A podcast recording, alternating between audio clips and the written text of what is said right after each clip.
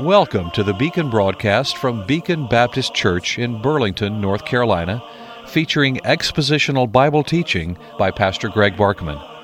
If you'd like to correspond with the Beacon broadcast, or if you wish to support this radio ministry, write to The Beacon Broadcast, Post Office Box 159, Alamance, North Carolina 27201, or find us on the web at beaconbaptist.com.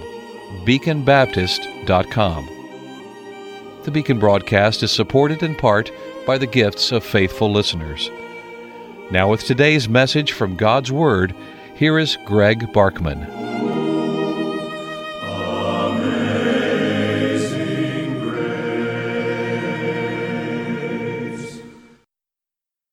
At the opening of Paul's epistle, his first epistle to the Thessalonians, we find that he opens it as all letters were written in that day. He, he follows the customary form with a salutation identifying the author himself, the recipients, the church of the of the Church of the Lord Jesus Christ in Thessalonica, and a word of greeting that would be rather standard, though he Christianized it. He took what was the normal Greek greeting of that day and turned it into a distinctly Christian greeting. But then he moved into a giving of thanks, also a customary feature in most epistles that would normally be a passing and just um, almost uh, automatic word of thanks to the pagan deities of that day without any particular feeling or meaning or or substance. But Paul instead gave a word of thanks to the Lord God Almighty and infused it with all kinds of Christian content.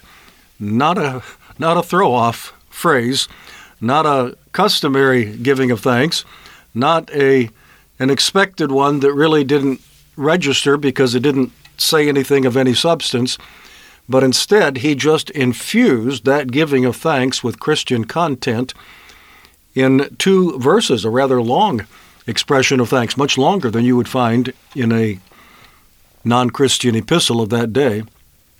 And so Paul is off to a good start as he is addressing these Thessalonians in a church that appears, from all evidence that we have, to be a model church with almost nothing to correct, nothing to properly criticize. Of course, there will always be people who will find something to criticize, but Paul didn't find anything to criticize.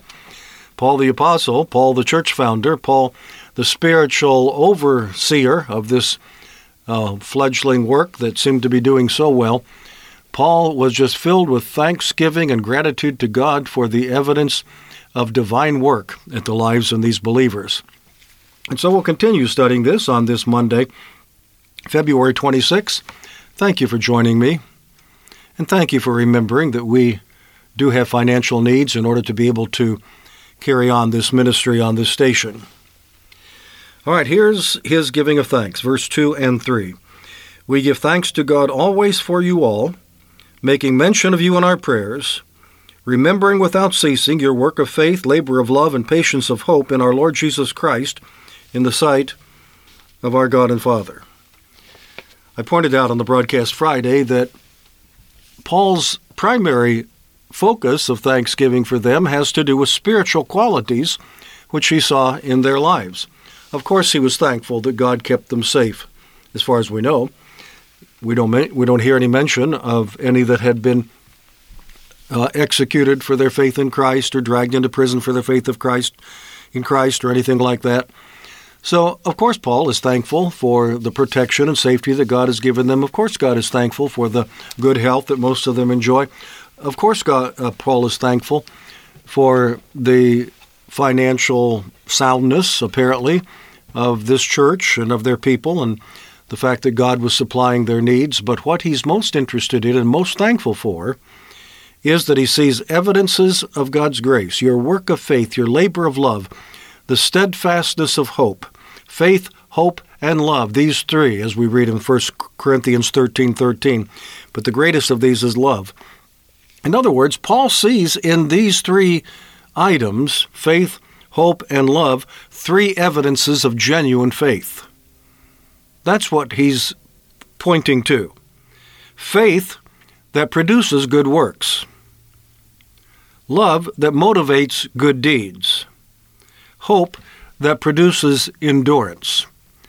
When he sees these spiritual fruits at work in the lives of these people and producing what they are designed to produce, his heart is filled with thanksgiving. His work has not been in vain.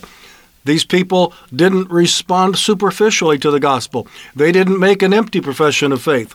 They were not counterfeit Christians. How do we know? Because of the evidence, the clear evidence, the proof of God's grace at work in their lives. A faith that produces good works. We've got to get that straight.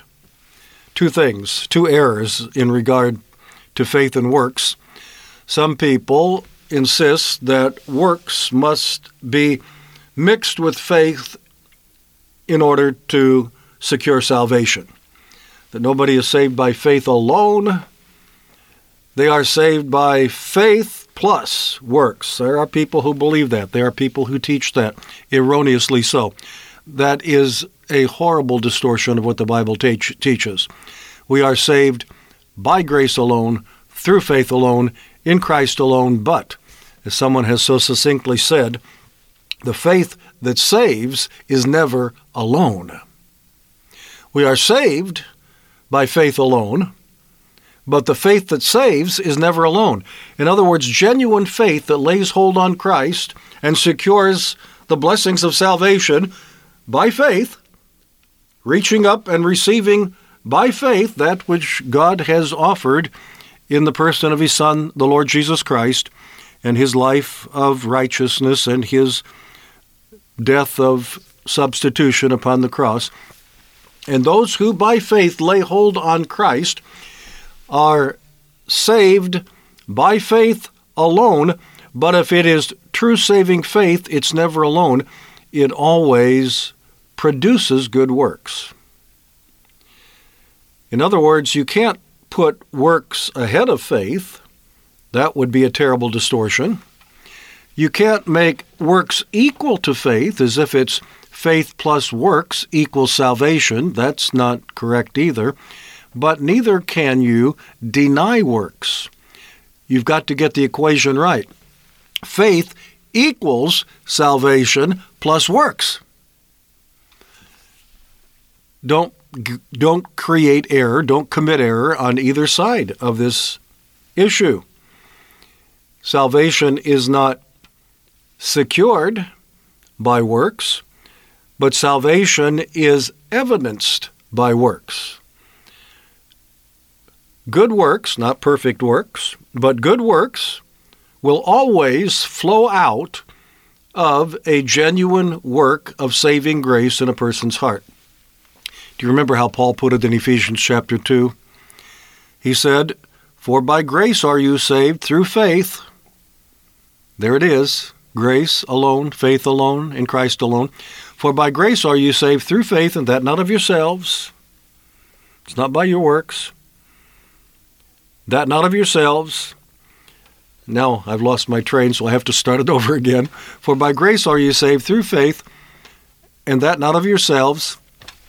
It is. I've got, got something I could quote a, a thousand times, and somehow it flies away when I'm trying to incorporate it into my message here at this point, so let's just go find it.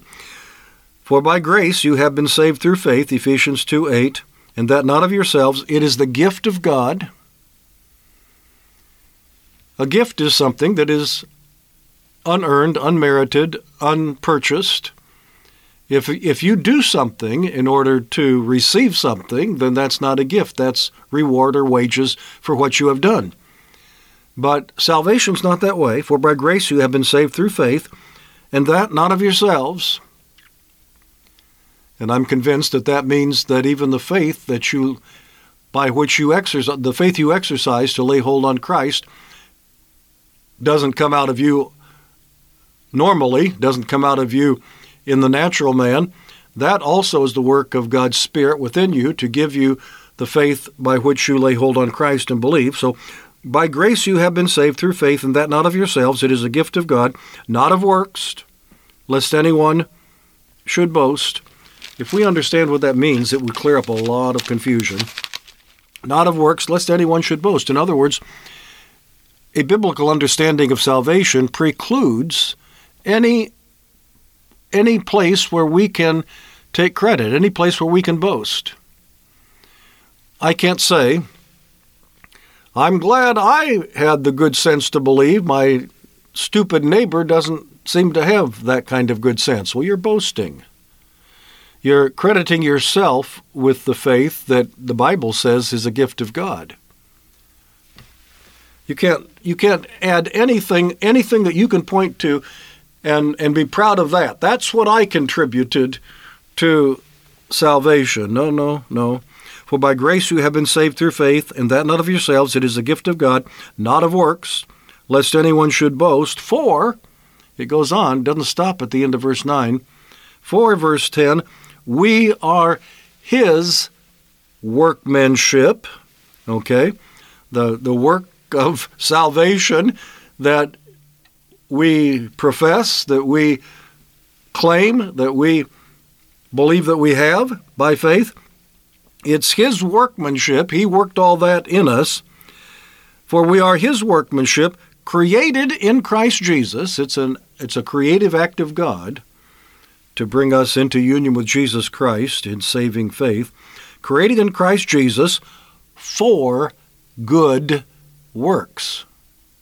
Ooh. Well, there's those works. You said they weren't works. Not at the beginning, not before salvation, not at the time, at the same time as the exercise of faith. There's no works mixed with that. But we are we are his workmanship created in Christ Jesus for good works which God prepared beforehand that we should walk in them. In other words, works are the product of saving faith. Works are the evidence of salvation. Works are the manifestation that the faith that we profess is a genuine saving faith and not a mere intellectual assent, not the faith of demons who know that God is real and probably know more about the Bible and the gospel than most Christians and yet are going to hell because their faith is not a saving faith. But the faith that saves is always, always, always, inevitably, and necessarily connected to good works.